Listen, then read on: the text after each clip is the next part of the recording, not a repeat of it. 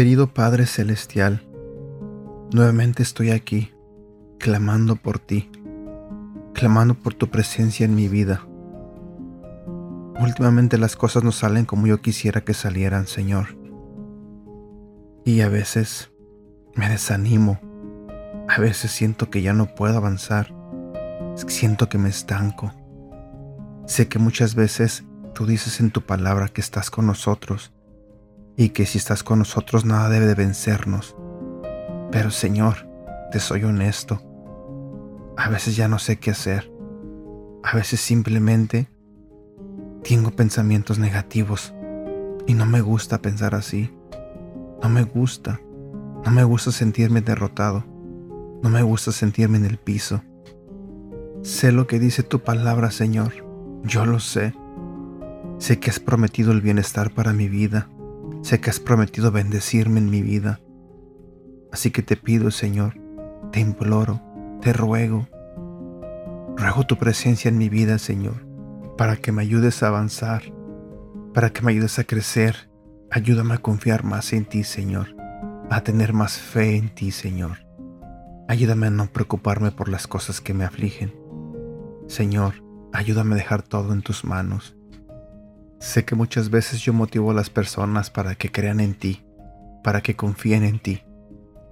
Pero Señor, a veces me cuesta trabajo a mí hacerlo. Así que te pido que me des un poquito de fe, un poquito, para que pueda confiar en ti, para que pueda creer en ti. No permitas que mis pensamientos malos me dominen. No lo permitas, Señor. Sé que tú eres grande y maravilloso y no permitirás que sea derrotado. Te lo pido, Señor, en el nombre de tu Hijo Jesús. Amén. Hola, ¿cómo estás? Buenos días. Tal vez te sorprenda un poco mi oración, pero déjame te digo que a veces yo también tengo mis luchas. A veces también yo no sé cómo avanzar o cómo enfrentar los problemas de la vida. Quisiera que todo fuera color de rosa, que todo fuera bonito, pero lamentablemente no lo es. He aprendido que tengo que hablarle a Dios de la manera en que me estoy sintiendo, porque igual Él ya lo sabe. Ella sabe lo que pienso, ella sabe lo que siento, ella sabe lo que va a pasar conmigo. Pero decirle lo que siento me ayuda a mí a desahogarme con Él. Y yo sé que no soy la única persona que pasa por ese tipo de cosas. Quizás tú en este momento estés igual o estés peor que yo. Pero el día de hoy, tú y yo vamos a aprender una manera en cómo podemos hablar con Dios, cómo podemos orar, cómo podemos platicar con Él y decirle lo que sentimos y decirle lo que pensamos Sé que muchas personas oran de una manera, sé que otras personas oran de otra. Realmente no importa cómo sea la oración que uno haga a Dios. Lo que importa es que uno esté ahí orando con Él, hablándole. Y quiero pedirte por favor que, que ores por mí, que ores por mi vida, que ores para que Dios obre en mi vida. Bueno, vamos a comenzar con el devocional el día de hoy. El tema de hoy se titula ¿Cómo orar?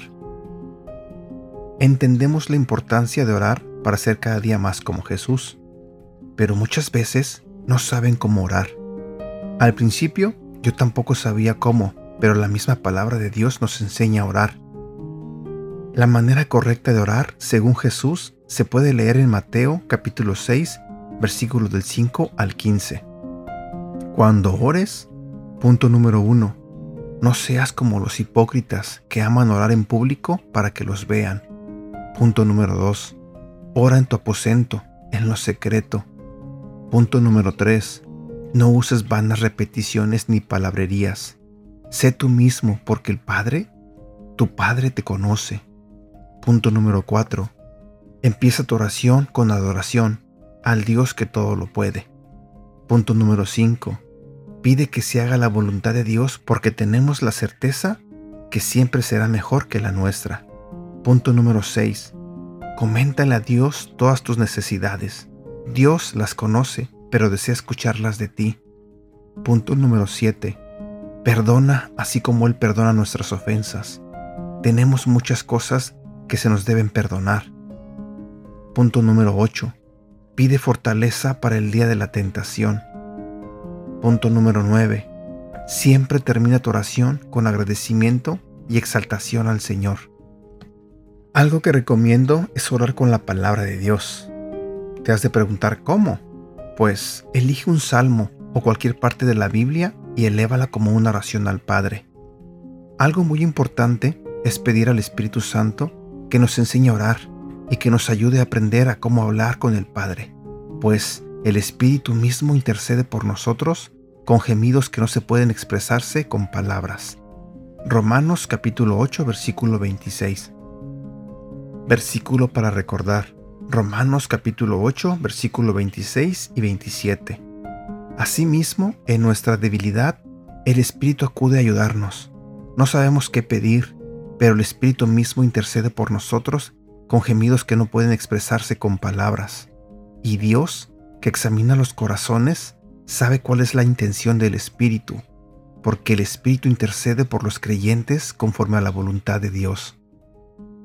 Y bueno, aquí llegamos a la parte final de este devocional. Gracias por escuchar este devocional.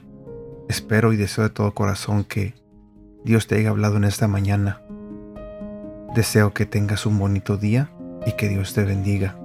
Cuídate.